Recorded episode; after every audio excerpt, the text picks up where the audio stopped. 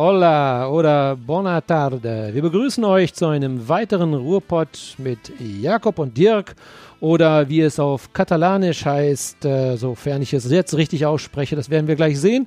Li donem la benviguda a un altre Ruhrpott am Jakob i Dirk. Aber das scheint wohl völlig verkehrt gewesen zu sein.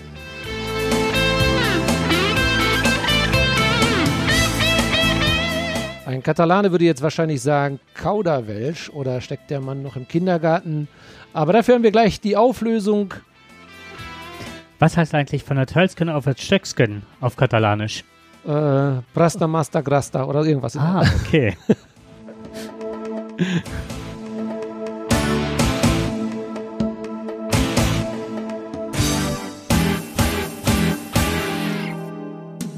Ja, nochmal, äh, Jakob. Hola oder Bona tarde. Buona tarde. Ja, genau. Das ist katalanisch und äh, heißt so viel wie Hallo oder Guten Abend, wenn ich das äh, richtig jetzt gesagt habe, richtig ausgedrückt habe. Ich wollte so schön heute Abend einmal eine Ansage auf katalanisch machen. Natürlich fragt man sich jetzt, warum. Ja, aber natürlich, ich habe auf diese Frage gewartet, weil weil wir in Barcelona waren. Wir, damit meine ich äh, Jakob, nicht Jakob, Quatsch, äh, Jakob Paul, Monika und Marion, meine Liebste an meiner rechten Seite und äh, unsere lieben Freunde. Ja, und äh, dann habe ich gedacht, komm, jetzt lernst du mal ein bisschen Katalanisch und äh, begrüßt mal unsere Zuhörer auf Katalanisch. Naja, das habe ich dann auch versucht zu lernen äh, mit einem Google-Übersetzer und den musst du jetzt einfach mal einspielen und dann lernen wir beide gemeinsam. Ich bin gerade dabei. La Fusta Idela. Das soll heißen Holz und Stock, aber das kommt ja nicht ganz hin. Das ne? kommt nicht ganz hin. Okay, dann versuche ich es mal mit dem Google-Übersetzer, falls ich den jetzt auch noch finde. Ähm, ich höre mich ganz schlecht. So, jetzt höre ich mich besser. Okay, das wird jetzt wahrscheinlich eine Katastrophe, aber wir versuchen es. Li donem la benvinguda a un altre Ruhrpott am Jakob i. Also Dirk habe ich gut verstanden. Das stimmt. Äh, hört sich eher an wie E.T. Äh, oder irgendjemand aus dem Weltraum, der uns eine ganz gefährliche Botschaft schicken will. An uns beide, Jakob und Dirk. Das waren wahrscheinlich die Russen und der Komni. Aber ich würde mal sagen, der Google-Übersetzer, zumindest der Sprache, Der wird abgesetzt. sollte ein bisschen verfeinert werden. Ja. Ja, äh, ja, ich sagte ja schon, wir waren in Barcelona und ähm, wir haben etwas, äh, oder ich habe etwas mitgebracht für den heutigen Abend. Wir möchten ein bisschen über Barcelona reden. Jakob sagte, Mensch, wenn du doch in Barcelona warst, dann lass uns uns doch einfach mal darüber reden. Und jetzt musst du mir sagen, in welchem richtigen Knopfloch ich jetzt hier den Stecker richtig eingesteckt habe, denn ich habe zuerst, du musst den ersten nehmen bei dir. ich muss den ersten nehmen. Seht Das wird ihr? unsere Hörer Dirk freuen, und- weil das mal Dirk und Technik. Ja, ja, zwei Welten treffen aufeinander. Aber jetzt habe ich hoffentlich das richtig eingesteckt. Und zwar habe ich als erstes gleich einen wunderbaren Klang von meinem Drittcomputer hier, den wir auf dem Tisch stehen haben, bekommen. Schön laut und für alle Das hört sich ein bisschen an, Zuhörer grad- auch. Das hört sich immer an wie so eine WhatsApp-Nachricht, ne? Ja, beziehungsweise das macht so ein bisschen den Eindruck, als würdest du gleich loslegen. Bitte, Schalter 2, Boarding. Das hatten wir auch gehabt, ähm, dazu später. Aber wie gesagt, wir haben erstmal äh, Musik mitgebracht und äh, jetzt wird es langsam nervig hier und deswegen spiele ich mal ganz schnell die Musik. Äh, und zwar von Alberto Egusquiza ähm, mit seinem Titel La Feria. Der ist so wunderschön, den möchte ich euch nicht vorenthalten. Und ich hoffe, es äh, wird auch jetzt was.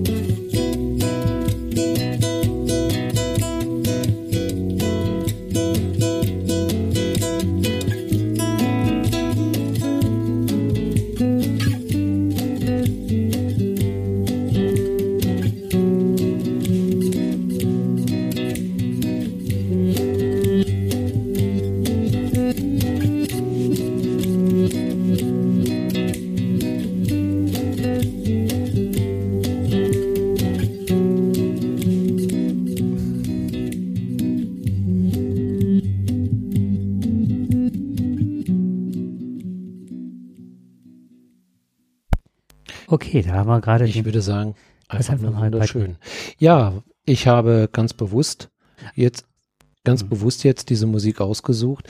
Ähm, Alberto Gusquiza, ich hoffe, ich habe es jetzt richtig ausgesprochen, äh, ist bezeichnend für diesen doch wirklich sehr wunder, wunderschönen Urlaub, den wir fünf Tage lang in Barcelona genossen haben. Ähm, er ist für mich bezeichnend, dass äh, Barcelona eine wunderbare Stadt ist und ähm, die Menschen dort äh, wirklich dieses, dieses Flair für alle, die dort kommen, für alle Touristen so, so mitnehmen. Und jetzt habe ich irgendwo im Hintergrund habe ich noch Ich Musik. habe auch noch die Musik. Hast du das vielleicht über YouTube la- laufen oder? Da sollten wir noch mal ganz kurz Stopp machen. Das irritiert mich nämlich jetzt Ja. gerade ein bisschen. Und da machen wir jetzt noch mal Schluss. So, jetzt haben wir Schluss gemacht mit der Musik im Hintergrund, wobei die ja nicht schlecht ist, aber Sie war jetzt irritiert Reden. nicht, ja genau, Genau. so woher die herkam. Ja, genau, aber ähm, ist, ähm, es, es ist außer, also erstmal, Barcelona ist außergewöhnlich und äh, genau das, auch dieser Künstler, den finde ich ebenso außergewöhnlich. Er ist Straßenmusiker und ähm, er hat eine wunderbare Gitarre gespielt. Du hast es, ich habe es dir gerade erklärt, du hast mir erklärt, wie er das, äh, wie er die Griffe gemacht hat oder gehalten hat. Das wäre schon sehr kompliziert, wie er spielt. Und ähm, das hat mich echt gewundert, dass äh, so ein äh, außerordentlicher Künstler als Straßenmusiker äh, in Park äh, Güell, Park Güell auf der Anhöhe, also nicht mehr im Park, sondern etwas außerhalb, oben auf der Anhöhe, mit einem, vielleicht kann ich es beschreiben, mit einem Blick über Barcelona, über den Park, über Barcelona, aufs Meer blickend. Ähm, er ist eine, er sitzt an einer kleinen Steinmauer. Wir sitzen alle auf der Steinmauer. Die Menschen hören ihm zu, gehen an ihm vorbei und äh, es ist, entsteht ein, ein wunderbares Flair. Die Sonne scheint. Du hast äh, einen leichten Halbschatten durch den Baum und dann spielt dieser Mann. Der spielt einfach, du, du bist so fasziniert, dass du gar nicht weggehen kannst. Also du musst zuhören. Und ähm, da bleibst du dann auch erstmal. Und da spürst du erstmal, wie Barcelona wirklich ist. Ja, dieses, dieses Flair, diese Ruhe, diese Schönheit, äh, aber auch diese, die, die, dieses Gefühl in der Gitarre, die er ausdrückt. Und genau das zeichnet auch gerade seine Musik unglaublich aus. Eine, eine wunderbare Musik. Wir werden heute noch zwei Stücke von ihm hören. Super gerne. Ja. Also mir gefällt die auch super gut. Und was ich gerade nachgeguckt hat, ähm, er hat uns gerade eine Messe gelesen. Und zwar La Feria heißt wohl die Messe. Ja, vielleicht war es auch also ein bisschen. Ich meine, Barcelona ist natürlich auch sehr kirchlich geprägt und du hast Probleme, deine Flasche zu halten, gerade hier. Hatte gestern habe ich einen Wettkampf mit Fahrschülern gemacht, äh, wer am besten die Hand heben kann. Ich habe gewonnen, aber dadurch habe ich auch heute, kriege ich noch nicht mal meine Flasche gehoben. Das sieht schon ein bisschen blöd aus, aber ich wollte dich nicht unterbrechen, Entschuldigung. Es sieht nur, es sieht nur sehr komisch aus. Wie er unter Schmerzen seinen Arm hochhebt, diese Flasche in der Hand hält und versucht, sie an seinen Mund zu führen. Oh, deswegen musste ich gerade ein bisschen lachen. Ja, ähm, nochmal zurückkommt, nochmal auf das, was, äh, was ist eigentlich passiert oder beziehungsweise ich habe gerade von, von Barcelona gesprochen. Äh, Paul und Monika sind äh, sehr, sehr, sehr liebe Freunde, die wir schon vor Jahrzehnten, vor drei Jahrzehnten in Spanien getroffen haben und diese wunderbare Freundschaft hat bis heute gehalten. Und wir feiern immer so kleine Jubilare. Und diese Jubilare waren mal einmal Brüssel, war mal Paris und äh, jetzt ist es Barcelona. Wir ähm, fahren dort gemeinsam hin und wir, wir finden das immer sehr schön, wenn man äh, zu viert jetzt halt eben in eine andere Stadt fährt und wir haben so die gleichen Interessen. Ähm, Cafés, Shoppen, natürlich auch ein bisschen Kultur, ein bisschen viel Kultur, viel Laufen. Kulturshoppen. Und ich, ich muss was sagen, es ist auch sehr nützlich, gerade mit Paul. Paul ist ein Genie, was das äh, Straßenkartenlesen anbetrifft. Äh, der ist unglaublich, der findet alles. Das Interessante ist aber, wenn du ihn fragst, weißt du, wo wir sind?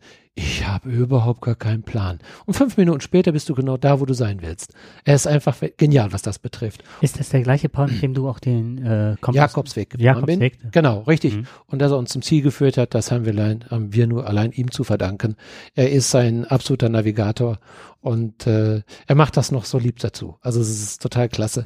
Er findet immer das Ziel und wir schließen uns ihm an. Das ist sehr beruhigend, das ist sehr schön, wenn man jemanden hat, der den Weg zeigt, man kann sich so ein bisschen fallen lassen. Und man weiß, man kommt immer ans Ziel. Und er macht das auch, glaube ich, mit viel Freude. Ich kenne ihn jetzt, das, äh, wir hatten ein, zwei persönliche Begegnungen und als du den Film für deine Tochter gedreht hast zur Hochzeit, haben ja ganz viele Gäste dann äh, ein kurzen Text gesprochen oder beziehungsweise wie sie halt, in welcher Beziehung, in welcher freundschaftlichen Beziehung die halt zu deiner Tochter und dem Schwiegersohn stehen. Und was ich, äh, ich habe immer das Bild, wenn du äh, Paul sagst, dann sehe ich einen Mann mit einer runden Brille und einer Spanienflagge seine Frau erzählt, erzählt, Monika erzählt einiges, ne? Und er sagt, da winkt immer so einmal zwischendurch mit der Fahne und sagt Hola. Das Genau. habe ich so vor Augen, das war total Genau. schön. Und hat auch äh, einen sehr großen Anklang bei allen Gästen gefunden. Wir haben also alle wirklich sehr herzlich gelacht. Ja, ähm, wie gesagt, alles hat einen Anfang. Wir sind Anfang April, sind wir gestartet. Ähm, man muss auch dabei wieder sagen, auch Paul und Monika hatten hier sicherlich ein bisschen die Hauptarbeit gehabt. Sie haben das, ähm, sie haben also die, die, die, die Reiseunterlagen, also das heißt die Reise gebucht und äh, im Vorfeld auch schon viel recherchiert und auch Karten besorgt, wo ich gleich noch zu komme. Und äh, wir hatten nur noch das Vergnügen, wir mussten irgendwie nur noch schauen, dass wir unsere Koffer äh, gepackt bekommen und dann letztendlich dann auch fliegen. Und ich eine, du sagtest jetzt, du gehst an den Anfang. War der Anfang, ähm, ähm, habt ihr da eure Freundschaft gefeiert aus einem Grund oder was Ja, war der Anlass? ja, es ist immer ein Jubiläum. Hm, es du ist mein- was war genau. das für ein Jubiläum? Schlag mich jetzt tot. Ich glaube, das 30. Wahrscheinlich werde ich jetzt gerade von meiner Frau irgendwo ein hört ganz ja böses, also die wird es hören. Und Paul wird es auch hören und Monika auch. Und die werden sagen, Mensch, das ist doch unser, ich hoffe, es war unser 30. Es kommt uns einfach schon, als wenn wir uns ewig kennen würden. Sagen wir einfach, und es ist ein Jubiläum der, der für immer Ewigkeit. Jedenfalls ein schönes Jubiläum, äh, was wir gefeiert haben. Und wir haben uns äh, Barcelona ausgesucht, auch nochmal den Bezug zu Spanien, weil wir uns in Spanien kennengelernt haben.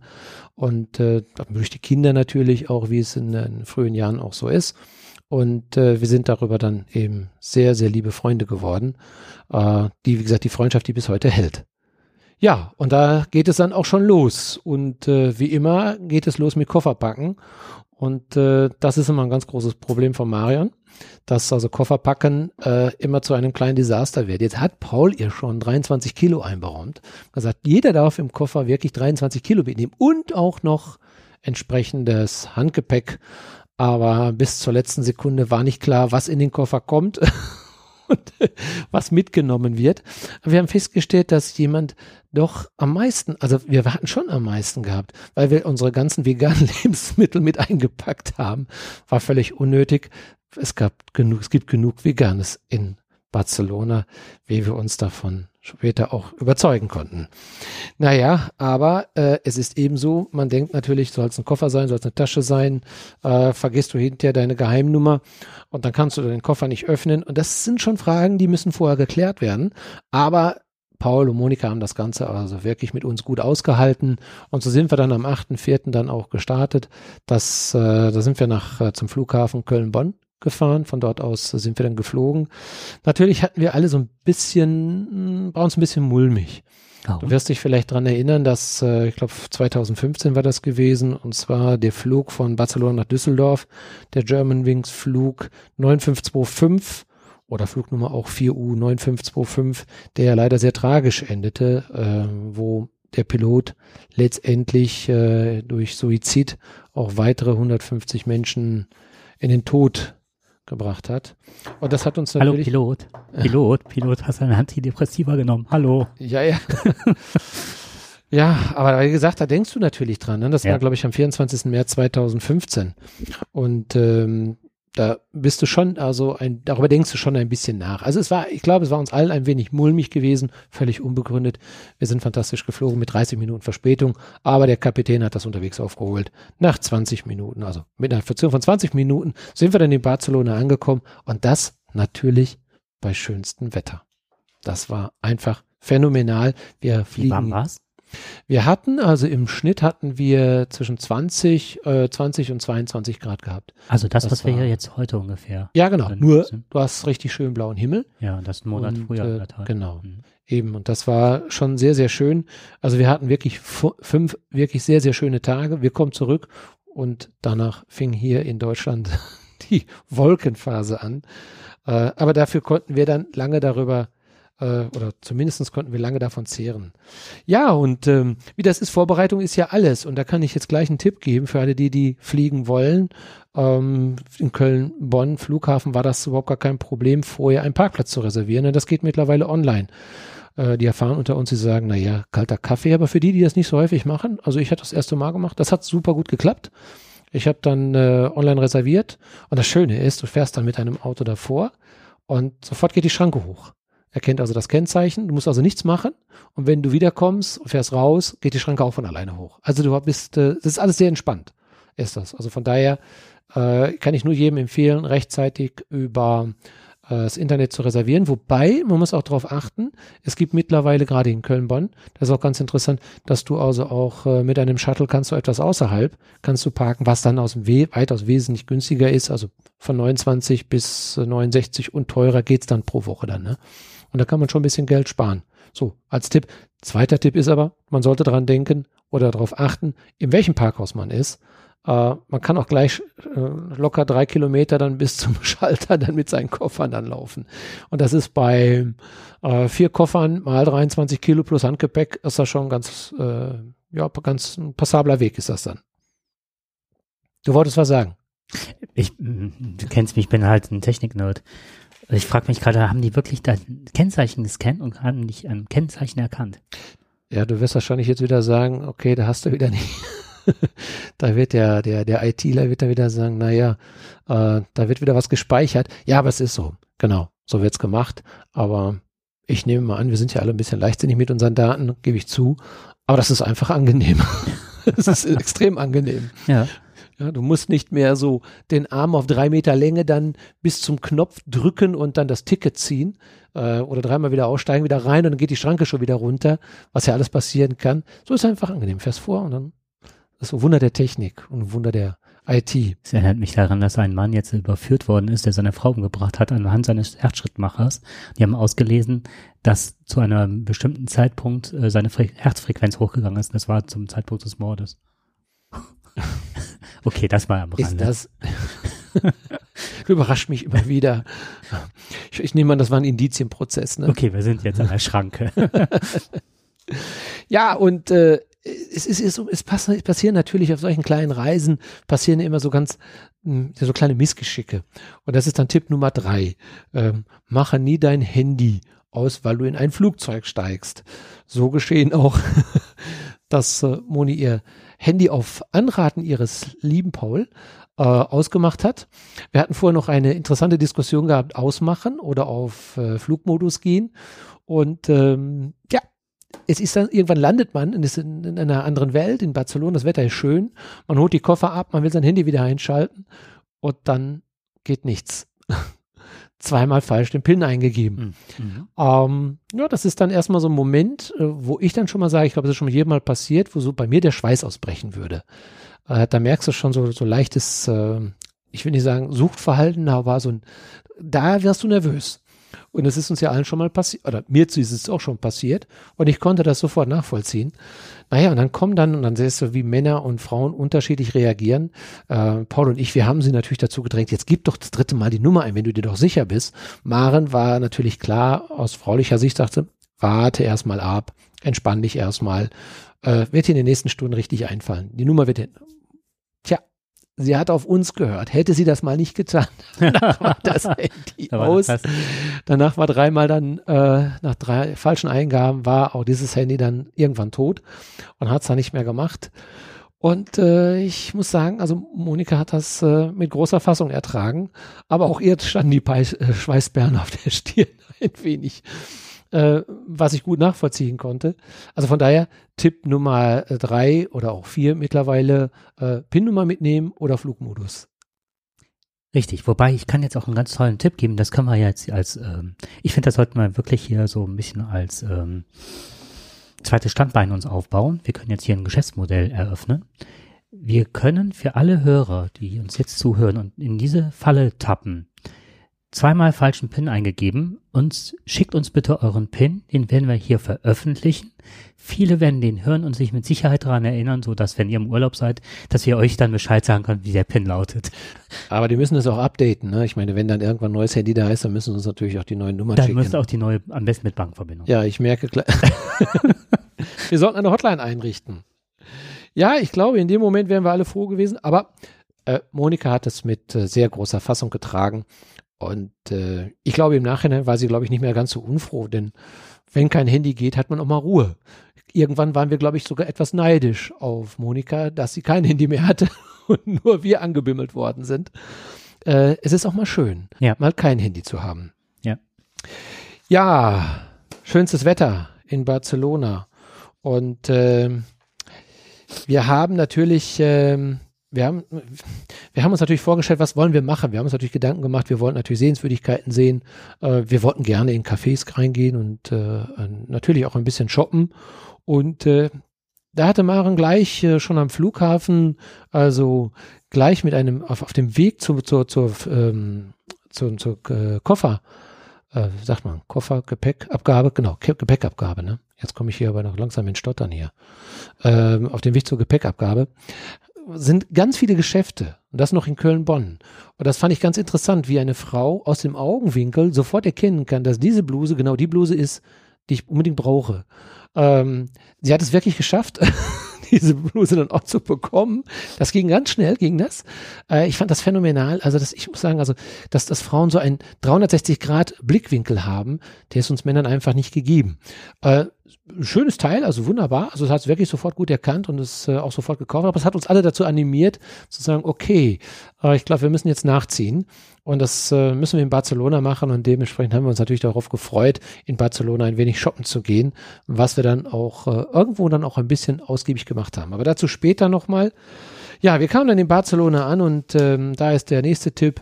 Ähm, gleich, wie wir es gemacht haben, ein äh, Tagesticket. Äh, wir haben es für 35 Euro online. Haben wir den, kann man das online kaufen oder am Flughafen kaufen? Wir haben es am Flughafen gekauft. Also ein Ticket online, wo du dann mit der Bahn fünf Tage lang fahren kannst und äh, dort also die entsprechende Metro, alles was innerstädtisch ist, dann also benutzen kannst. Es gibt noch eine Alternative dazu, die ist etwas teurer. Da kann man dann letztendlich dann ähm, auch, äh, dann sind also ein, also Eintritt frei bei manchen Sehenswürdigkeiten, aber man muss, man kann es im Internet nachlesen, man muss mal schauen, was davon einigermaßen akzeptabel ist, denn äh, nicht alles wird man besuchen und es lohnt sich nicht immer. In diesem Fall hat es sich nicht gelohnt, weil wir also eigenen Sehenswürdigkeiten hatten, die wir gerne sehen wollten. Mhm. Was gehörte da? Also, du machst weiter. Mhm. Ja, du, frag ruhig, frag ruhig. Das Was ist, gehörte äh, zu den Sehenswürdigkeiten dazu? Ja, da war unter anderem zum Beispiel auch das Picasso-Museum dabei. Mhm. Ähm, aber das war auch wirklich das äh, für uns einzig attraktive. Ähm, dann kostet, glaube ich, Eintritt 12 Euro, aber du kostest, also das Ticket kostet, glaube ich, dann 60 oder 70 Euro. Da muss man einfach wissen, ob man das dann letztendlich dann wirklich auch nutzt. Vielleicht, wenn man noch. 60 oder 70 Euro Ja, ja, klar. pro Person. Ja, ja, pro Person. Wo du letztendlich dann aber auch, also der Anteil, 33 Euro, ist äh, für die freie Nutzung der Metro. Ach so. Äh, der ja. andere Teil ist dann eben dafür, dass du eben in, in gewissen Museen rein kannst. Ich hatte es anders verstanden. Ich hatte jetzt verstanden, äh, dass ihr die Karte hattet und hattet Ja. nur 60 Euro für das Museum Nein, nein, nein, nein. Ich gerade nein, nein, nein. Panik. Ja, obwohl das ist nicht ganz billig. Also Barcelona ist nicht ganz billig. Das sollte man schon Ja. wissen. Und wer dort einkaufen möchte, der sollte sich auch darauf einstellen, dass es sicherlich hier und da ein bisschen teurer werden kann. Aber es gibt halt eben Geschäfte, die man so nicht hat. Aber da kommen wir nochmal Mhm. später dazu. Ähm, wir haben also dann, äh, wir sind dann, also wir haben in, in, dem Vorort, ich hoffe, das spreche sage ich jetzt richtig aus, Euchamble äh, gewohnt, was so viel heißt wie Erweiterung, also Erweiterung des, des Stadtkerns. Mhm. Äh, sehr schön gelegen, ähm, ein toller Vorort. Und äh, wir hatten das Glück, dass wir hatten also ein Apartment gemietet. Dieses Apartment war schon sehr, sehr lustig, war das gewesen. Also das war recht landestypisch. Äh, wir hatten sogar direkt einen Supermarkt gleich äh, neben dem Apartment. Das war also sehr praktisch. Wir konnten gleich unsere Naturalien konnten wir dann also gleich dort äh, einkaufen. Das war sehr schön. Aber was witzig war, war dieses Konstrukt dieser Gäste-WC, dieses Gäste-WC mit Dusche. Also stand in der Beschreibung Gäste-WC mit Dusche. Und dann haben wir das gesucht und haben wir es auch gefunden. Diese Konstruktion des Gäste-WCs erinnerte sehr stark eher an Campingtoiletten im Wohnmobil. Also nur, dass du das nicht, also die, die, die Utensilien wegklappen kannst. Also es blieb alles verstehen. So ein Toilettentopf also hoch zu stapeln war ein bisschen unglücklich. Das geht nicht. Äh, aber für die ganz Effizienten war es eben so, dass man gleichzeitig auf die Toilette gehen konnte und sich duschen konnte. Also immerhin. Ne? Also da sind, da merkt man auch die Spanier oder Katalanen, Entschuldigung, die Katalanen sind da sehr praktisch, was das betrifft. Zu der Unterkunft, du sagtest gerade, das war ein Apartment. War das ein Apartment von privat? Also das Ja, ist, genau. war das, Richtig. hattest du das Gefühl, Ja, was das heißt privat? Wir haben das über ein Reisebüro ge- gebucht. Das war Ja. also im Internet drin. Das konntest du das Reisebüro buchen. Mhm. Ähm, es hörte sich eher so wie so ein Internetanbieter, so ein, Mhm. ja, war wohl so ein Privatanbieter, der das dann letztendlich gegeben hat oder eingestellt hatte, aber wie gesagt, auch über so ein Reisebuchungsportal. Und ähm, das, das, ich weiß, das war gut, das war schön groß, das war perfekt gelegen, also nicht weit von der Metro. Ich kann aber diesen, diesen Ort kann man auf alle Fälle, also es ist ein Vorort, mhm. kann Ich man hatte- auf alle Fälle empfehlen, äh, weil das sehr stadtnah ist. Ne? Man kann also vieles auch per Fuß erreichen und äh, da sind schöne Geschäfte auch. Also Ich habe deswegen nachgefragt, das interessierte mich. Ich hatte jetzt letztens bei Arte, ZDF oder sonst wo einen Bericht gesehen über Barcelona und zwar, dass die ähm, Katalanen, ähm, jetzt war ich gerade irritiert, dein Handy hat, äh, du hattest einen Anruf, ich dachte, du hättest deswegen gerade geguckt. ja, da habe ich jetzt auch gerade nachgeguckt. Ach so. die äh, Katalanen, die also in Barcelona eigentlich ihren Lebensmittelpunkt haben, vermieten mittlerweile alle oder einen Großteil ihre Wohnungen in der Hauptferiensaison. Und ähm, dadurch sind die Mieten so angestiegen in Barcelona, dass sich im Grunde kein Spanier, kein Katalane mehr es leistet, in Barcelona selber zu wohnen, wenn er nicht sogar jetzt mittlerweile diesem Prinzip folgt. Und somit hast du ähm, sehr viele Ausländer im Jahr da wohnen und kaum noch äh, Einheimische. Fast so wie Venedig. Das ist ja im Sommer auch keiner mehr, der da Ja, eigentlich also wohnt. diese Feststellung haben wir auch gemacht, dass äh, diese, diese Apartments sind schon sehr teuer. Und die gehen mittlerweile auch sehr radikal, die Polizei, die äh, städtischen Behörden gehen da massiv gegen vor, weil das auch ganz viel Schwarzmarkt und Steuerhinterziehung ist und so. Ja. Hm. Äh, also wenn man den, den Preis vergleicht, wenn man das auf einen Monat hochrechnet, das sind dann schon sehr utopische Beträge sind das, äh, wo du letztens, wir waren in der Vorsaison da und Ja. ich möchte nicht wissen, was dieses Apartment in der Hauptsaison kostet. Darf ich fragen, Also- was ihr bezahlt habt? Äh, ich meine, äh, wir haben für die fünf Tage, ich glaube, irgendwie um die 800 Euro bezahlt. Oder die 1000. Das ist schon, ich meine, rechne das mal hoch auf 4000 dann im Monat. Das ist schon ein ordentlicher Das Betrag in der aber auch, Vorsaison. Auch, ja, eine, was, Es kann auch teurer in gewesen der sein. Nebensaison bezahlst du teilweise auch ein Haus Das hat in Paul alles gemacht Mhm. und äh, es kann auch sein, dass es ein bisschen teurer war. Mhm. Ähm, aber ich fand schon, also für die Vorsaison und äh, Mhm, das stimmt. Äh, April, das ist schon richtig. heftig. Mhm. Genau, das sind schon, sind schon gute Preise und wenn man das jetzt mal hochrechnet, wenn man das verdoppelt in der Hauptsaison, äh, das kannst ich kann mir nicht vorstellen, dass man sich das ohne weiteres dann alleine erlauben kann. Dann ist es schon ganz gut, wenn man dann äh, zumindest zu zweit, zu dritt oder zu viert dann dort so eine Wohnung bucht. Aber ich glaube, darauf war es auch ausgerichtet, letztendlich. Ja, das Schöne war natürlich, äh, wir hatten gleich den Supermarkt gleich äh, unten keine 20 Meter entfernt. Und was macht man, wenn man in Barcelona ist? Man holt sich erstmal natürlich die Grundnahrungsmittel. Äh, Weißwein, Rotwein und dazu für Nicht-Veganer. Klar, natürlich den leckeren Käse, den Manchego. Ja, das ist für mich jetzt nicht unbedingt gerade, ich meine, ich, ich mag den Manchego aus alten Zeiten heraus, fand ich den Manchego immer eine der, der, der leckersten Käsesorten überhaupt. Und äh, insofern ist es natürlich der erste Weg, den auch Paul genommen hat, erstmal zur Käsetheke und sich erstmal einen wunderbaren Manchego zu holen, wo ich da neidisch hingeguckt habe. Na, sollst ihn doch mal probieren? also da bin ich schon ein bisschen neidisch geworden. Aber das Angebot an frischen Obst und Gemüse ist natürlich wahnsinnig dort. Ne? Du hast, äh, es, ist, es ist immer so, wenn man im Urlaub ist, da sagt man immer, das Obst ist einfach schöner, das Gemüse ist einfach besser und es sah einfach auch besser aus. Ist das, es schmeckt auch irgendwie anders. Und irgendwie schmeckt auch der, der Wein irgendwie anders. Und das äh, macht natürlich also auch schon dieses Flair natürlich auch aus in Barcelona, äh, dieses mediterrane Flair, wenn du, klar, bei Weißwein, Rotwein, ein gutes Essen, die vielen Menschen, die dort sind, das, äh, es ist so ein schönes Gefühl bei Sonne, äh, Meer und äh, eben diesen schönen Bars und Cafés dort äh, zu sein. Also es war schon, äh, es war schon sehr, sehr schön. Naja, und äh, dass, äh, dass man auch gut essen gehen kann in Barcelona, das ist, glaube ich, auch nicht neu. Ähm, da gibt es äh, also auch schon, ja, ich sag mal, da, da gibt es äh, sehr viele ähm, Möglichkeiten, gerade was die Tapas-Bars betrifft. Und äh, gerade im, im, im äh, gotischen Viertel wird man da immer fündig werden. Also das gotische Viertel ist äh, so wunderschön, also äh, so kleine verwinkelte Gassen, sehr enge Straßen. Und ähm, dort hast du eben die Möglichkeit, äh, immer irgendwas zu essen zu bekommen, kannst aber auch shoppen. Ähm, du findest, also da findet jeder immer irgendetwas dabei. Ne? Und Monika war immer auf der Suche nach irgendetwas Leckerem, also zumindestens Tapas, aber dazu später auch noch. Ja, und was ist auch gleich am ersten Tag passiert, oder beziehungsweise am zweiten Tag? Wir sind dann zum Hafen gegangen und ähm, wir haben am nächsten Tag, haben wir dann ähm, im Internet gelesen, das war schon sehr verwunderlich, ähm, dass als wir da gewesen sind, oder nachdem wir da waren, äh, mehrere Yachten dort gebrannt haben und äh, die Feuerwehr also auch 20 Menschen retten mussten. Wir haben es selber nicht mitbekommen. Äh, und wenn man einmal im Hafen von Barcelona ist und dort die Yachten sieht, da äh, weiß man schon, was da gebrannt hat. Da sind so einige zig Millionen sind da wahrscheinlich in Flammen aufgegangen. Wir haben selber nicht gesehen, muss nach uns passiert sein. Ich weiß nicht, wer es gewesen ist. Ich war es jedenfalls nicht. Ja, guck mich nicht so an. Ich war, bin jetzt echt erstaunt. Hast in Barcelona Yachten? Nee, das ist schon mal passiert. Ähm, warum auch immer. In Berlin brennen mal die Autos am 1. Mai. Ja, und wenn man in Barcelona ist, dann heißt es natürlich auch, die Sehenswürdigkeiten zu besichtigen. Und da muss ich etwas sagen. Also da war ich wirklich fasziniert. Und zwar von einer Sehenswürdigkeit, viele werden die kennen und ich sage da nichts Neues, ähm, die Kathedrale Sagrada Familia.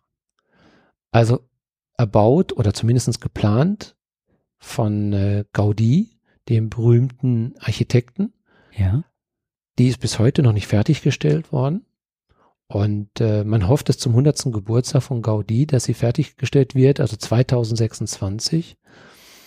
Eine wunderbare Kathedrale. Also äh, jetzt muss man ein bisschen was zu Gaudi wissen. Gaudi hat halt eben ist ein Architekt gewesen, der ähm, Ende des des des äh, 18. Jahrhunderts, ähm, Entschuldigung, 19. Jahrhunderts, äh, der einer der Architekten gewesen ist, die sich der, der neuen Architektur der Modernisme Modernisme, angeschlossen hat. mhm. Er hat ähm, aus der Natur zum Beispiel Objekte genommen und die in die Architektur übertragen. Ähm, so kann man das auch verstehen, wenn man die Kirche sieht, wenn man die Kathedrale sieht, dass zum Beispiel eine Säule ähm, geschaffen ist wie ein Baum. Ja, und äh, viele Ornamente, äh, quasi Blumen auch darstellen. Und äh, der hat seine ganze Architektur daraufhin umgestellt. Er war also derjenige, der ähm, einer jungen, ja, ich sag mal, Künstler, Architekturgeneration angehörte, die gesagt haben, wir wollen nicht mehr diese starren gotischen, äh, diese gotische Arch Architektur haben, sondern wir möchten etwas Neues schaffen. Und wir sind zum Nachmittag ähm, äh, dort in diese Kathedrale, Kathedrale gegangen und Monika war sehr schlau gewesen. Die hat vorher Karten gebucht. Auch das ist wieder ein Tipp, äh, Online-Karten, Eintrittskarten online zu buchen. Denn äh, sonst stehst du da teilweise zwei Stunden, um dort reinzukommen, gerade in der Hauptsaison. Und so kommst du also zu einem bestimmten Zeitpunkt, äh, wenn du die auf 16 Uhr dann quasi dann genommen hast, dann kannst du um 16 Uhr kommst du dann auch direkt dann rein. Du musst also nicht lange warten, kannst also sofort durchgehen. Und das ist sehr, sehr angenehm. Und ich war so überwältigt gewesen von diesem Lichtspektakel in dieser Kathedrale, Okay. dass mich wirklich also umgehauen hat. Ich Ja. habe noch nie so etwas Schönes gesehen wie diese Kathedrale. Ich bin jetzt erstaunt, was, dass du das Licht äh, ansprichst, weil diese Kathedrale hatte ich mir natürlich auf äh, Bildern angeguckt und ähm, diese Baumstruktur, die du nanntest, die ist mir auch direkt aufgefallen. Ähm, was ich noch finde, ist, ähm, dass die ganze Kathedrale, es war so, als du davon erzähltest, mit Bilder zeigtest und so, habe ich halt auch ein bisschen gegoogelt und was ich finde ist, ähm, die sieht von außen, finde ich, ein Stück weit, wie du gerade richtig beschriebst mit den Bäumen, sehr verwittert aus und als wäre die, die ganze Kathedrale irgendwie bemoost. Ja, das ist sie nicht. Ich meine, sie wird ja immer wieder weiter, also wird quasi in dem Bauch schon wieder restauriert. Ja, Äh, also nicht auch. bemoost, wirklich, Ja. dass die bemoost ist durch Pflanzen, Ja. sondern äh, dieser Baustil. Als Ach so, hätte, das meinst du. als hätte der, Ja. hätte der Baustil, ähm, äh, als wäre teilweise was abgeblättert oder so, also wirklich wie ein Baum und auch teilweise Moosstrukturen, die sich hochhangeln. Also sehr organisch sieht das aus und wirklich wie verwittert ein Stück weit. Ähm, es ist schon wirklich sehr außerordentlich, was äh, Gaudi dort geplant hat und was dann letztendlich auch von, von den nächsten Architekten noch weitergeführt worden ist. Äh, aber man, man hält sich wohl sehr stark an seinen, äh, an den, seinen Planungen und äh, das ist schon was ganz Besonderes. Ich meine, immerhin, die ist, glaube ich, 1882 hat man begonnen und wir sind immer noch im Bau. Gut, äh, einer wird sagen, Kathedralen braucht man halt eben etwas länger. Aber das ist schon wirklich etwas Besonderes und äh, das sieht man ja auch darin, dass also im Jahr 2005 die UNESCO diese Geburtsfassade, die du siehst, ähm, dass die also auch zum Weltkulturerbe ernannt worden ist und äh, 2010 weihte sogar der Papst, was ich sehr spät finde, aber naja gut, auch er hat die Kathedrale irgendwann mal entdeckt, dass sie sehr schön ist äh, hat der Papst Benedikt äh, der 16. die Kirche dann letztendlich zur Basilica Minor, was eine besondere Bezeichnung ist für eine äh, für eine Kathedrale, eine sehr wertvolle Bezeichnung ist, äh, den Ehrentitel verliehen. Und äh, nochmal so ein paar, ich sag mal noch so ein paar architektonische Zahlen. Also sie ist ungefähr 172 Meter hoch und äh, wie gesagt ist in diesem Jugendstil der Modernisme gebaut worden. Ähm, es ist wie gesagt, eine, eine wunder, wunder, wunderschöne Kirche, wo ich nur sagen kann, also wer nach Barcelona kommt, muss diese Kathedrale wirklich gesehen haben. Äh, sie ist einfach wirklich wunderschön. Ja, und ähm, wenn wir gerade bei Gaudi sind, ähm, Gaudi hat noch ein bisschen mehr. Du siehst also die Spuren von Gaudi, siehst du überall. Und äh, da ist jetzt der Park Güell, den ich gerade schon angesprochen habe. Ähm, der, der wurde in den Jahren 1900 bis, bis äh, 1914 erschaffen. Und äh, da hat Gaudi für einen äh, Industriellen, für Eusebi Güell, danach auch benannt, sollte der eine, ähm, ja, inspiriert von englischen Gartenanlagen, sollte so etwas auch in äh, Barcelona auch erbauen, also eine Gartenstadt mit über 60 Villen. Und ähm, naja, Gaudi hat sich natürlich gedacht, okay, äh, was mache ich? Ich will jetzt nicht, ich, ich will auch da wieder bei der Natur bleiben und äh, ich möchte also auch da äh, umweltgerecht bauen. Das war auch ein Ansatz, den man schon, oder den er schon sehr frühzeitig schon gesehen hat, also umweltgerechtes Bauen. Und er hat zum Beispiel äh, diesen, diesen, das ist ein sehr hügeliges Gelände. Er hat also nicht viel Erde geschoben, sondern er hat versucht, das alles in diesen Terrassen einzubauen. Diese Häuser, wenn du die, wenn du mal googelst, die sehen schon ähm, sehr skurril aus. Ja, sehr viel Rundungen. Also man fast so ein bisschen das Gefühl, wenn man nicht wüsste, dass er seine, seine Inspiration aus der Natur bekommen hat, dass er die aus der arabischen Welt vielleicht auch mit reinfließen, äh, hat reinfließen lassen. Und das macht das Ganze halt so, so wirklich so reizvoll. Und damit er äh, nicht zu teuer baut, hat er an einem Keramik, ähm, eine Keramikfirma, die in der Nähe war, hat er die ganzen Abfälle genommen und hat aus diesen Keramikabfällen, hat er diese ganzen Mosaiksteine gemacht. Oh, okay. Das ist wunderschön. Letztendlich wurde es doch zu teuer und äh, man hat es hinterher fallen gelassen. Also man hat es nicht weiter ausgebaut. Es sind nur wenige Häuser dort gebaut worden. Äh, ob dem Herrn Guell das Geld ausgegangen ist oder ob er einfach da gedacht hat, na, das ist vielleicht doch nicht so das, was ich meine. Ähm, da ist er dann doch dann irgendwann von seinem Projekt dann wieder abgewichen. Der, ähm, der, ähm, Modernisme ist ähm, die katalanische Form des Jugendstils. Und man sagt halt, dass es der ausgeprägteste Stil ist. Ich habe noch ganz kurz, ähm, Treibstoff entzündete sich auf dem Wasser mit deinen Yachten. Es sind tatsächlich vier von den Luxusjachten von Millionen wert ähm, gesunken. Ja. Man weiß nicht warum, aber die anderen sind mit Leidenschaft gezogen worden. Die anderen weiß ich, dass halt das, äh, der Treibstoff aus dem Wasser verbreitet hat. Dann hat es eine riesen Verpuffung gegeben und deswegen haben die anderen mitgebrannt. Okay. Das war der Grund. Vier sind gesunken, 20 Menschen mussten gerettet werden. Davon hatten einige schwere Rauchvergiftungen. Also ich bin entlastet. Ich war es nicht. Ich weiß ja nicht, was du vorher gemacht hast. Wobei, da stand, da stand ein Schiff, stand äh, so riesen eine Yacht, die war so groß gewesen. Also das war also wie so ein Traumschiff Ja. in der Größe, aber die gehörte einem ja, Industriellen. Also das war kein, Ganz in der Nähe, Ja. Entschuldigung, ähm, das Bonner Münster ist auch eine Basilika Minor und das ist tatsächlich eine Papst, äh, ähm, ja, Ehrenbezeichnung. Ehrenbezeichnung. Mhm. Kleine Basilika heißt das. An dieser Stelle wollen wir da ein bisschen Musik machen. Ich hoffe, es klappt. Und es bimmelt nicht zu sehr. Das dann den. Das bimmelt wieder.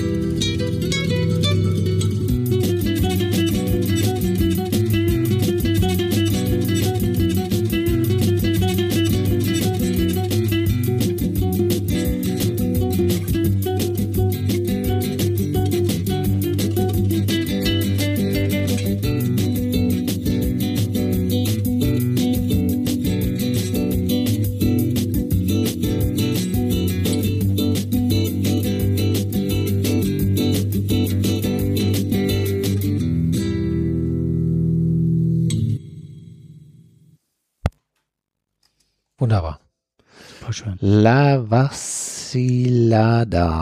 Das ist so der erste Sprachunterricht wahrscheinlich, wenn man Katalanisch lernen will. So jedenfalls heißt die Platte und ich habe es mit Sicherheit falsch ausgesprochen und im Hintergrund haben wir die Musik. Also technisch sind wir heute überhaupt nicht wirklich auf dem Laufenden. Wir machen irgendwie hier ziemlich viel Blödsinn. Ich glaube, ich bin das. Naja, was will man auch anders verlangen von so einem Technik-Nerd wie mir? Ja. Das heißt übersetzt äh, lärmendes Vergnügen. Das war gar nicht so lärmend, ne? Das war, war Vergnügen. War Das war Vergnügen, Vergnügen. Ja. Es kann auch Scherz oder Streich bedeuten. Ich äh, kann nur jedem empfehlen, äh, geht mal auf YouTube und äh, gebt mal ein Alberto Iguskiza. Gebt das mal ein. Mit Z am Ende geschrieben, ZA. Total klasse.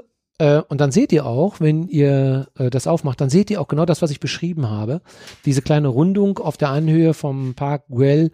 Äh, wie, wie gesagt, wie schön das ist. Und wie gesagt, es war einfach nur wunderbar. Mir fehlen die Worte. Ich bin immer noch irgendwo da. Wenn ich daran denke, dann könnte ich mich jetzt sofort wieder da hinein verschleichen. Ich habe den gerade aufgeschrieben. Das heißt also, ich werde äh, den auf YouTube raussuchen und dann verlinken. Ja. der, dann habt ihr es etwas einfacher beim Hören.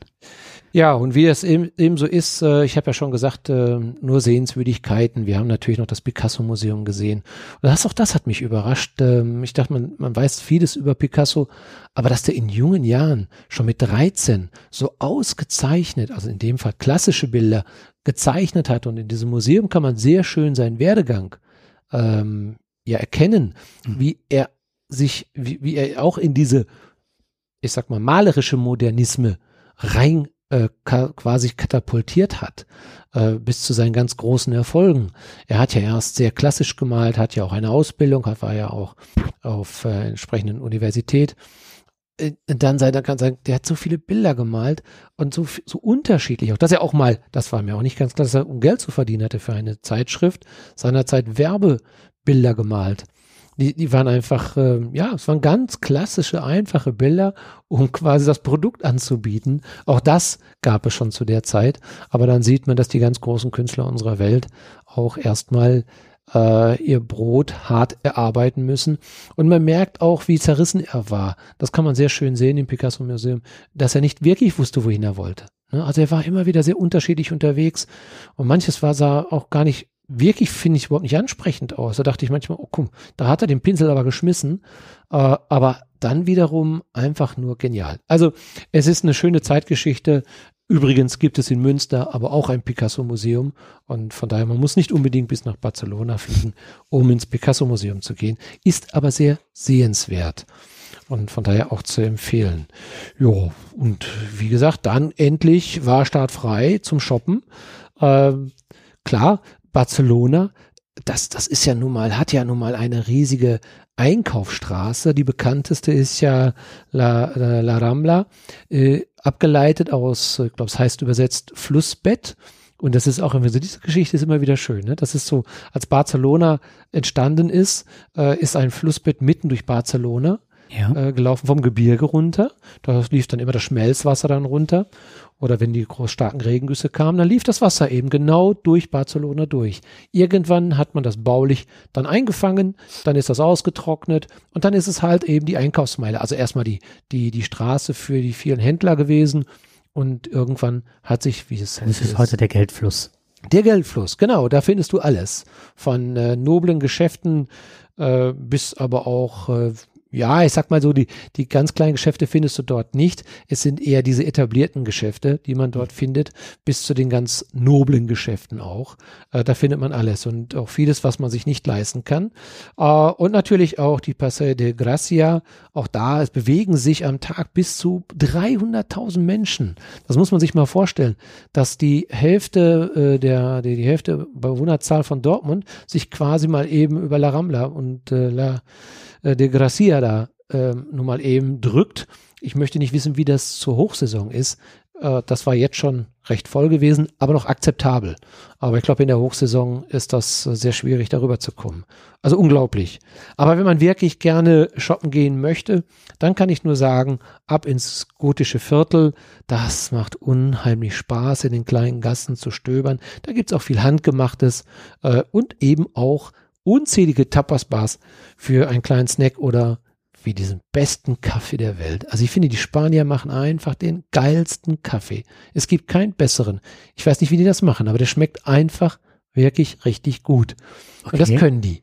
Ja, die können wirklich guten Kaffee machen. Also das habe ich auch nicht in Details. Also ich hätte ja mal gesagt, äh, die Griechen. Also ich habe selten einen so guten Kaffee getrunken wie damals bei den Griechen. So ein richtig, wie sagt man hier in der Ecke, so ein Brot-Kaffee, ne? Ja gut, vielleicht habe ich den griechischen Kaffee noch nicht so genossen, daran mag es liegen, aber wir wissen jetzt schon mal, die Griechen und die Spanier können also da, schon mal da lohnt Kaffee machen. sich, ja, Ähm, Wien. Die andere Wein mitnehmen, habe ich mir dann auch Kaffee mitgenommen. Und in der Hm. Tat, der Kaffee ist wirklich sehr, sehr gut. Der Kaffee, den man auch dann letztendlich jemand. Aber trotzdem, es ist was anderes. Es ist immer so, Wenn du man den vor Ort trinkst, ja. wenn du vor Ort trinkst, ist in den Cafés, dieses Flair, dass man da, äh, was sich da entwickelt, äh, das habe ich ja schon mehrfach beschrieben. Und äh, das, das ist einfach wunderschön. Ja, da kann man einfach wieder in Schwärmen geraten. Und ich muss aufpassen, dass ich jetzt hier nicht meine Augen verdrehe. äh, hast du denn, du hast jetzt erzählt von der äh, La Rambla, hast du dir auch was, ein Mitbringsel mitgebracht? Ja, ich habe mir ein, äh, ein ja, ich habe mir ein T-Shirt mitgebracht. Ich glaube, ich bin derjenige, der von allem äh, mit den wenigsten Teilen Kaufobjekten nach Hause gekommen ist. Ähm, jetzt muss ich sagen, ich, Warum bin nicht der große Shopper, bin ich. Das ist, äh, mir fällt das immer ein bisschen schwer. Und äh, aber ich habe mir ein, ein T-Shirt geholt äh, mit einer, klar, natürlich mit Barcelona, in Erinnerung an Barcelona. Aber was ich mir mitgebracht habe, sind eher andere Dinge, Gewürze. Ähm, ich habe mir ähm, Safran mitgebracht.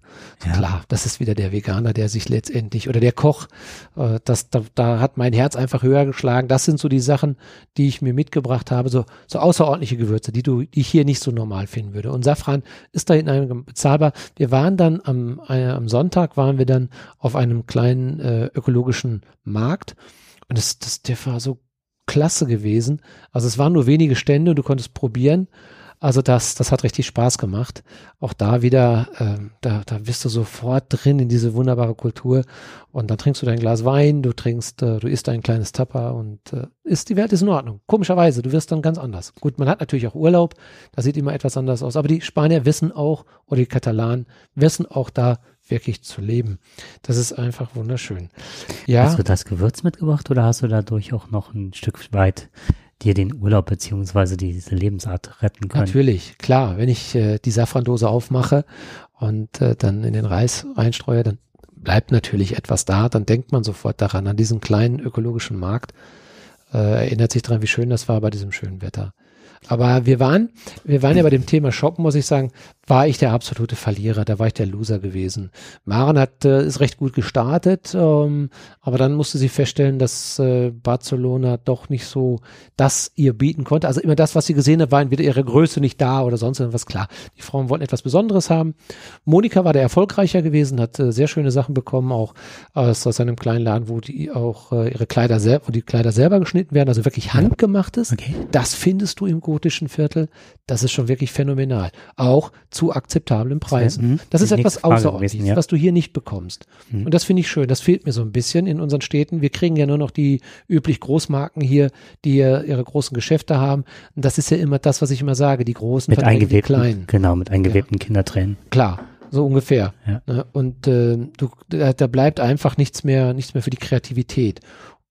Das ist schade. Also das, das würde ich mir wünschen, dass wir das in Deutschland wieder ein bisschen mehr hätten. In Berlin findest du so ein bisschen etwas so in den, in, den äh, Studentenvierteln findest du das, wenn es die noch überhaupt noch gibt, diese Studentenviertel. Mittlerweile wird ja alles. Ich habe das ähm, in Kreuzberg erlebt. Da gab Mhm. es äh, ganz viele kleine Stoffläden und da wurde dann, ähm, wie wir hier fast Änderungsschneidereien haben, dass Leute da hingingen mit dem Stoff und da genäht haben. Gemeinsam. Mhm. Das fand ich ganz spannend. Aber da wollte ich jetzt nicht drauf hinaus. Ähm, du bist ja immer der Meister im Zitieren äh, von Goethe. Und ich habe Dr. Faustus rausgeholt. Werde ich zum Augenblick äh, sagen, verweile doch, du bist so schön. Schön. Dann magst du mich in Fesseln schlagen. Hm. Dann will ich zugrunde gehen. Gab es einen Ort, der dich in positiven Fesseln geschlagen hat? Ja, das war genau der Zeitpunkt, äh, als wir diesen Straßenmusiker dort getroffen haben. Genau, das war für mich ein ganz entscheidender oder ein, ein besonderer Moment gewesen. Ähm, genau da hätte ich verweilen können. Äh, das, das war so ein Ort, den ich ja gerade so ein bisschen beschrieben habe. Ähm, wie gesagt, schaut auf YouTube nach, wenn man so ein bisschen das, diese, diese Örtlichkeit sieht, aber auch dieses völlig Überraschende, hier einen begnadeten Künstler zu hören, der diese wunderbare katalanische Musik zum Ausdruck bringt. Und ich bin da ganz verzaubert gewesen in dem Moment. Und da war ich äh, in völliger Stille und Ruhe und ich, ich glaube, ich hätte da drei Tage sitzen können, ohne Nahrung, ohne Essen, ohne alles, hätte einfach nur hören können. Das ist so ein Moment, in dem ich verweile. Aber zum Glück ist ja, äh, ja, was heißt, das ist ja, Faust hat es ja letztendlich gesagt, aber Mephisto ist nicht aufgetreten, beziehungsweise hat es nicht geschafft, an der Stelle zumindest mich dort da die nächsten so. Tage sitzen zu lassen, obwohl ich äh, äh wäre bereit gewesen. in diesem Moment. Gar keine Frage. Hast du denn noch was äh, sehnsuchtsvoll zurückgelassen? Ob ich was, meine Gedanken natürlich an diesem Moment, ne? aber auch an diese wunderbare Kathedrale. Äh, das ist eher, man nimmt es eher mit, als dass man es da lässt. Ich glaube, wir selber lassen da relativ wenig da. Wir sind ja so ein Staubkörnchen, was so da rumfliegt und äh, ein Teil dieses gigantischen Tourismus, der dort in Barcelona herrscht. Ja, das, ähm, aber was ich noch sagen mhm. wollte, Barcelona schafft es, dich nicht als Tourismus, äh, Touristen dort wahrzunehmen. Also die schaffen das wirklich, äh, dich so zu nehmen, also ich hatte das Gefühl jedenfalls, ein bisschen auch wie sich zu Hause zu fühlen. Und das hat auch ein ähm, also dich so in den Strom wie La Rambla zu integrieren. Du kommst an und bist in diesem Fluss drin. Genau, genau. Das ist das ist ein sehr merkwürdiges Gefühl. Ich habe darüber nachgedacht. Also wenn ich äh, hier in Düsseldorf oder Dortmund Köln über die Straßenmeile gehe, nervt mich das extrem ab. Vor allem wenn es sehr voll wird, gerade zu diesen Hochzeiten dann äh, habe ich nie das Gefühl, dass ich mich hier ganz entspannt äh, einreihe in eine große Masse von, von Treibenden. Und da ist es ganz anders. Warum auch immer das so ist, aber es ist wirklich anders. Äh, die Leute sind auch ganz anders. Ich habe irgendwie das Gefühl, man hätte, die sind auch schnell, wenn die wollen auch schnell zu ihrer Metro, aber anders. Sie wollen dich, die rennen dich nicht um dabei. Ja, äh, sie geben dir den Freiraum immer noch. Und selbst wenn du etwas enger stehst, hast du nicht das Gefühl, dass es dich irgendwie beengt. Es ist alles ein wenig harmonischer und entspannter.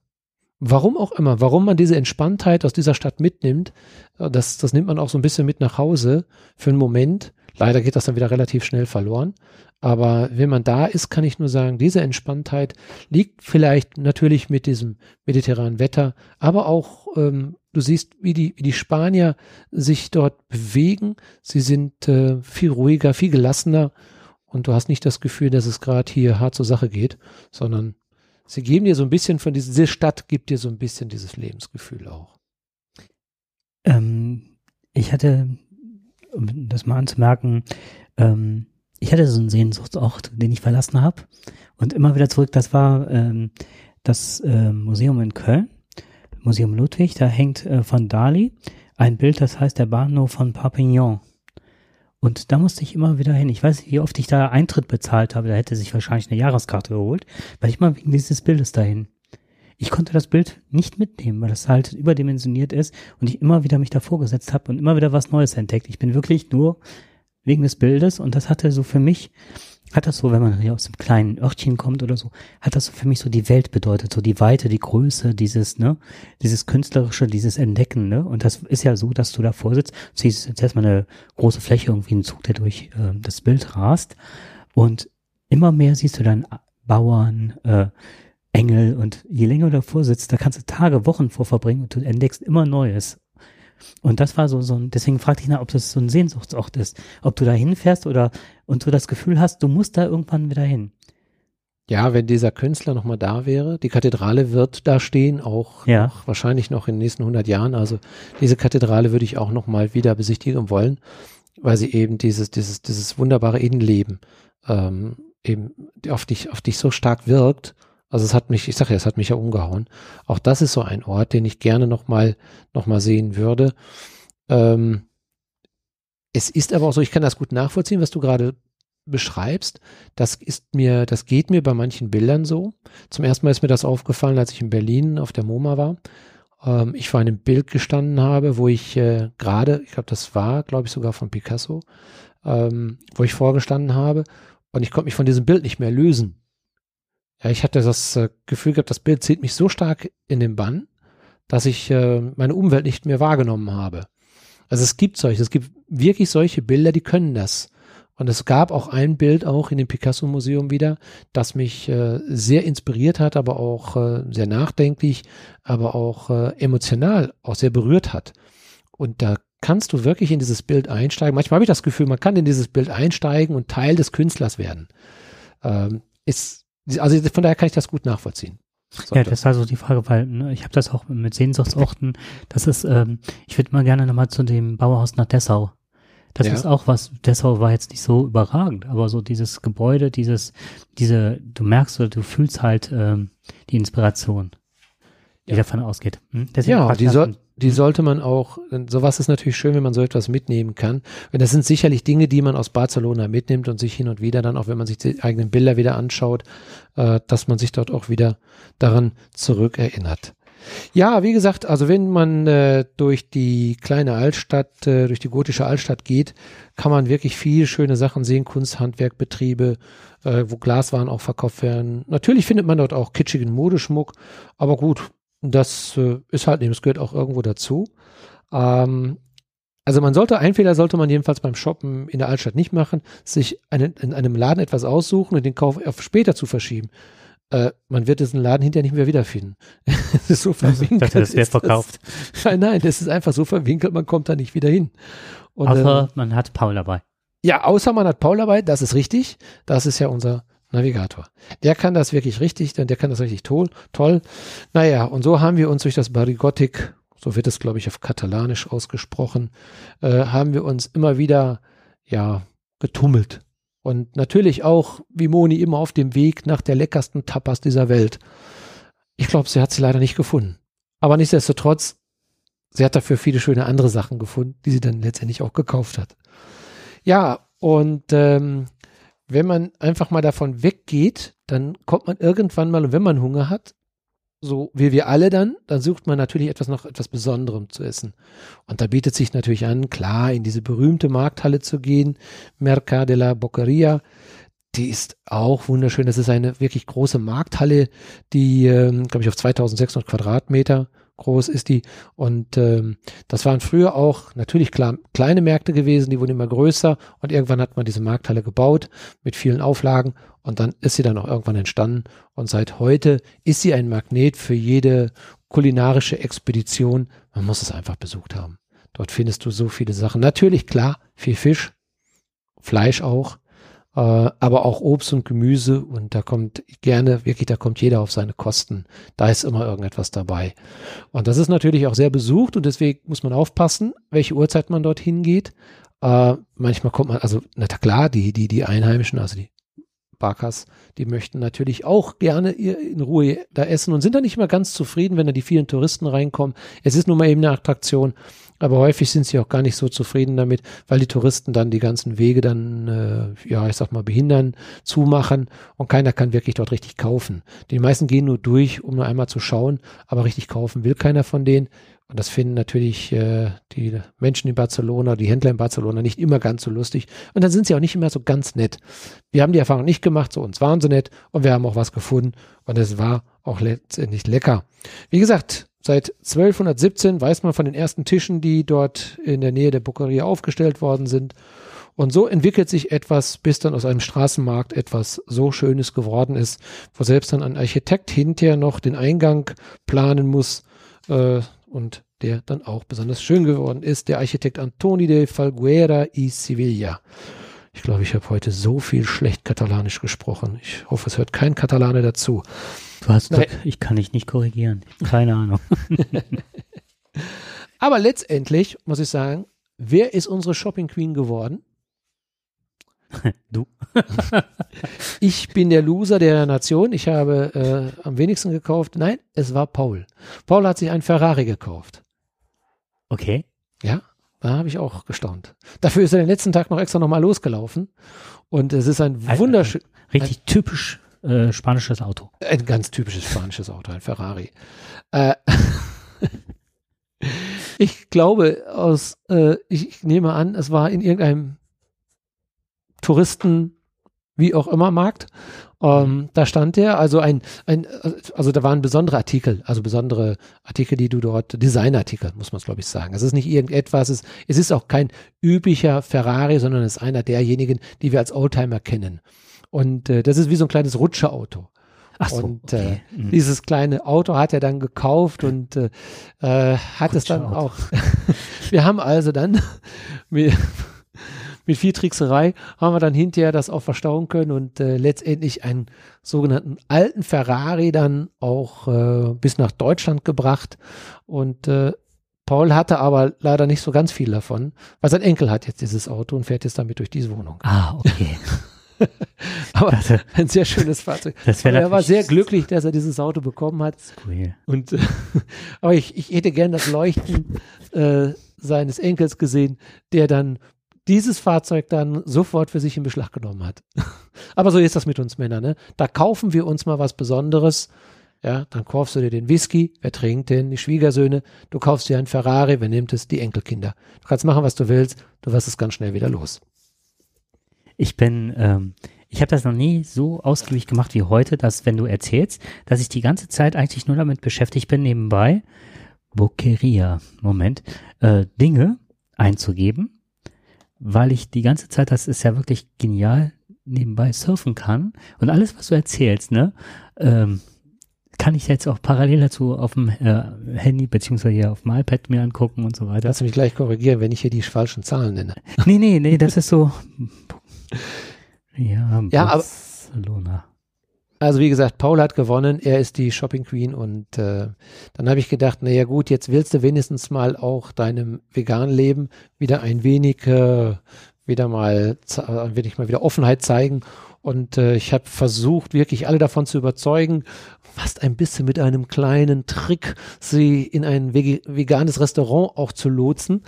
Ähm, das war aber nicht unbedingt äh, der Wobei- richtige Weg. Ich finde das schon fast ein Sündenfall, weißt du das? Wenn man jetzt hier die, also ich bin jetzt gerade äh, auf äh, La Boqueria Mercat gegangen und zwar auf Instagram. Und wenn du dir dann die ganzen Sachen anguckst, ne, diese Fleischberger, dieses getrocknete Fleisch, da denkst du ja wirklich nur, oi, da würde ich gerne zuschlagen, ne? Ja, der Katalane ist nun mal eben ein äh, Das ist, äh, da würde ich nicht. Serrano der Schinken, der ist, äh, du siehst, du siehst also diese, diese großen Schinken nicht so wie bei uns, du siehst die da wirklich in den normalen äh, Supermärkten, die sind wahnsinnig groß, wenn da so ein ganzer Schenkel da hängt und die schneiden das dann direkt ab. Also wenn ich die mit diesem Enthusiasmus eines Veganers jetzt erzähle, äh, ich versuche das jetzt mal auszublenden, aber das ist schon faszinierend, äh, wie viel Fleisch oder wie fleischlastig das Ganze dort da auch Ja, gelebt wird. ja, zum einen lassen aber auch halt. zelebriert wird. Aber ich glaube vielleicht gar nicht, dass sie so diese Mengen essen, so wie wir das tun. Ähm, Ja. Sind da, glaube ich, ein bisschen, sie genießen, glaube ich, eher Ja. die hauchdünne Scheibe zusammen mit etwas roh- Gemüse Und du sagst, dazu. Du sagst ja auch eben Tapas, das sind ja auch mal diese Kleinigkeiten Genau. eher, ne? Ja, Und, ähm, und was mich halt immer auch anspricht, das ist so, ähm, hier Tausende von Gambas und so weiter, Klar. dieses Ausfall an Fisch. Ja. Aber ich habe, glaube ich, habe so lange gequengelt, bis dann alle dann äh, so weit genervt waren und mit mir dann in ein veganes Restaurant gegangen sind. Und das hatte ich ausgesucht. Das im, im Internet habe ich das gefunden, Veggie Garden. Und ich teste ja immer gerne vegane Restaurants.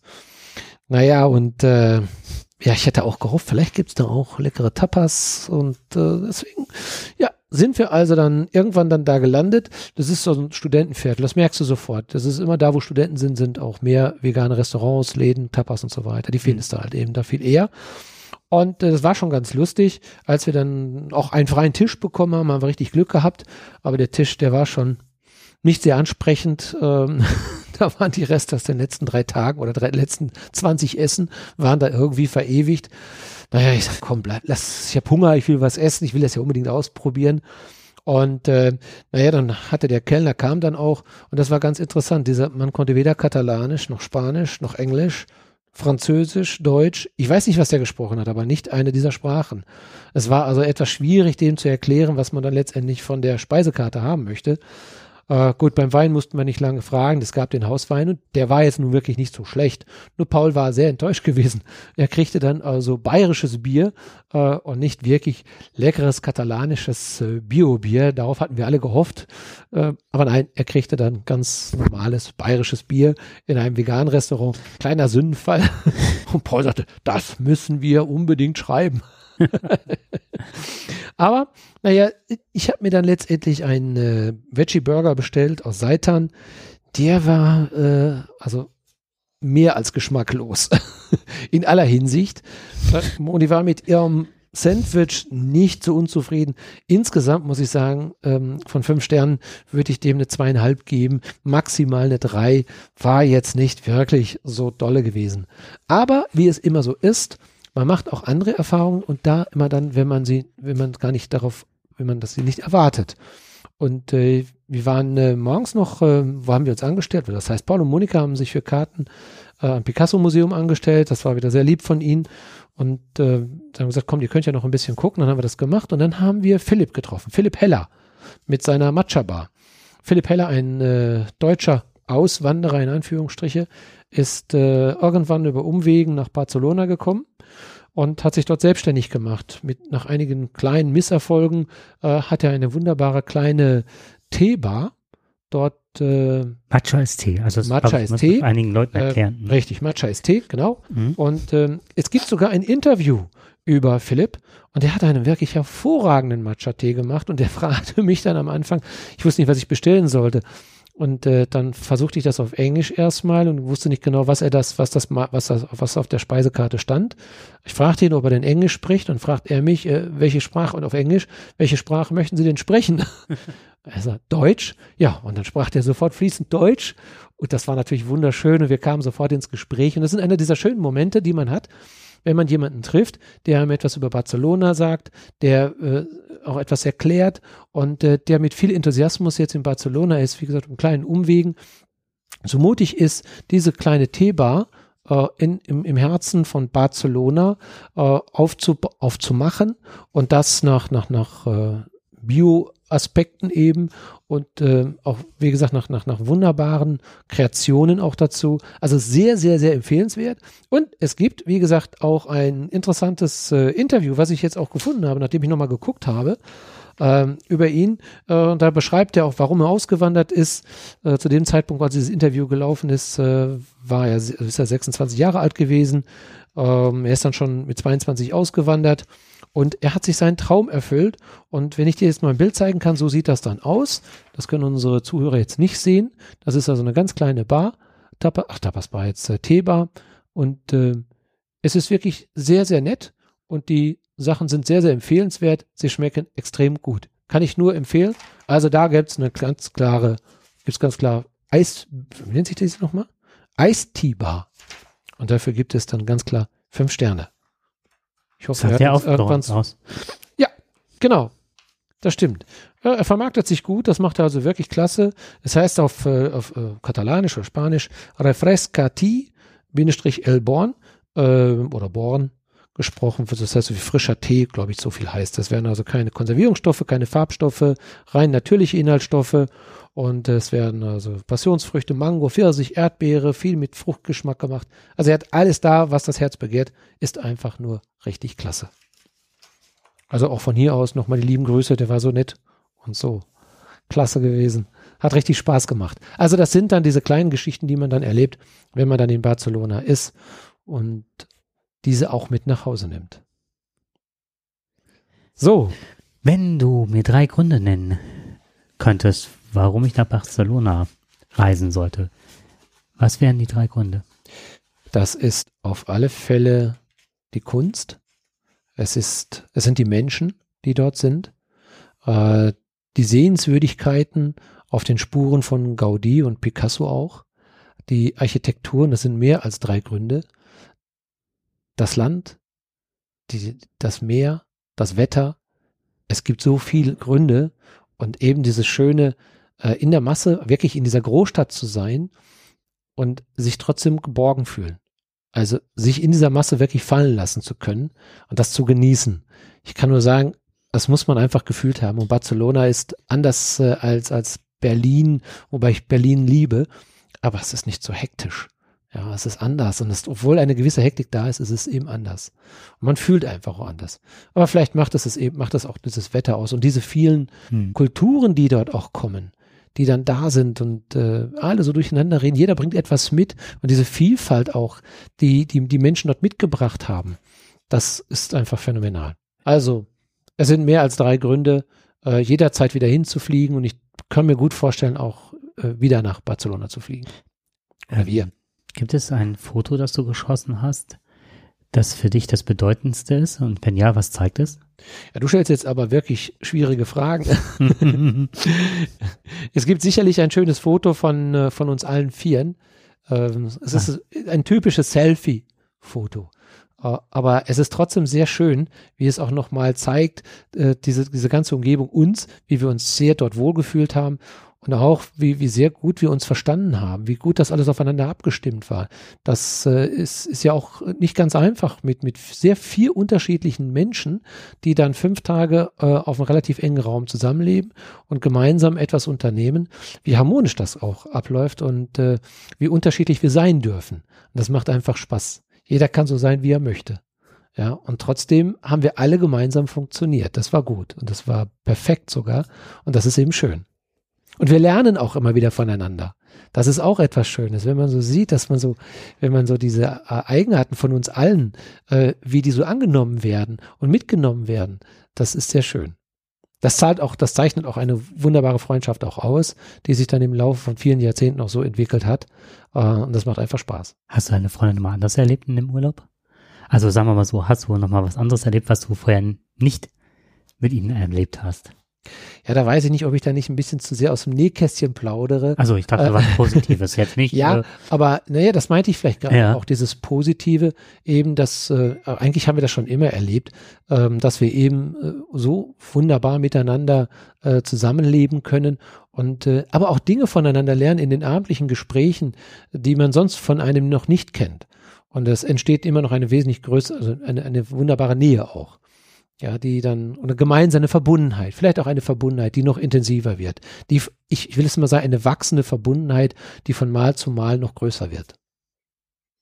Tja, holla. holla. Damit Sehr schön. sind wir wieder zu Hause. Sind In Deutschland. Ich habe euch jetzt fast ein, dreiviertel Stunde lang ein Ohr abgequatscht über Barcelona. Das Aber es war eben, es ist, war eben eine, eine besondere Reise auch und äh, wir dachten, wir machen einen Podcast äh, eben auch über Barcelona und äh, über diese schönen Sehenswürdigkeiten, über das Land und über die Menschen. Vielleicht konnte ich das ein oder andere ein bisschen zum Ausdruck bringen. Das ist immer schwierig, das mitzunehmen, was man selber dort gefühlt hat, in eigenen Worten nochmal zu beschreiben. Das ist nicht immer ganz leicht. Ähm, aber vieles lässt sich auch nochmal nachlesen. Ich kann nur eine Empfehlung rausgeben, wer einmal äh, nach Barcelona kommt, der wird sehen, was ich meine. Und der wird verstehen, was ich meine. Und die, die, die vielleicht schon da waren. Ich habe noch einen ganz großen Wunsch zum Abschied. Und äh, ich denke ja, dass wir jetzt so ans Ende gekommen sind der heutigen Folge. Ich bedanke mich ganz herzlich bei dir. Das war eine super schöne Erzählung. Also ich glaube, dass ich heute ganz viel von Barcelona ähm, gelernt habe. Ich habe ganz viele Bilder gesehen, die ich mir so beiläufig angeschaut habe. Äh, ich glaube nicht, dass du das mit dem Brand warst. er hast du bei mir eine, ein Kerzchen angezündet ähm, eine kleine Sehnsuchtsflamme und ich würde dich bitten, nochmal zum Abschied äh, noch ein Stück von Alberto Egus. Nee, bitte sag du es. Ich, Du meinst Alberto Egusquiza. Ja, danke. Ich genau. weiß es nicht, wie es ausgesprochen wird. Ich sage, Auf jeden ich Fall hoffe, dass uns das keine besser an Katalanen als- oder Spanier zugehört haben. Paul wird mich wahrscheinlich erschlagen, wenn er hört, meine Güte, mach doch mal einen Spanischunterricht. Paul, der kann das wunderbar aussprechen. Er hat also ein, ein, ein, ein, wie gesagt, wie sagt man, ein Gefühl für die Sprache. Und äh, es ist, ich finde, Paul sieht, hat also ein bisschen spanisches Flair. Und er passt auch in dieses Land wirklich wunderbar rein. Und letztendlich äh, kann er das auch irgendwie wunderbar übertragen. Also es war schon wirklich sehr, sehr schön. Und äh, damit möchten wir auch heute auch mit einem Lied, das nennt sich Los Últimos Días, äh, die, diesen Podcast beenden. Ich hoffe, es äh, war nicht zu anstrengend für euch, Barcelona zu hören. Die, die Barcelona kennen, werden es vielleicht mögen.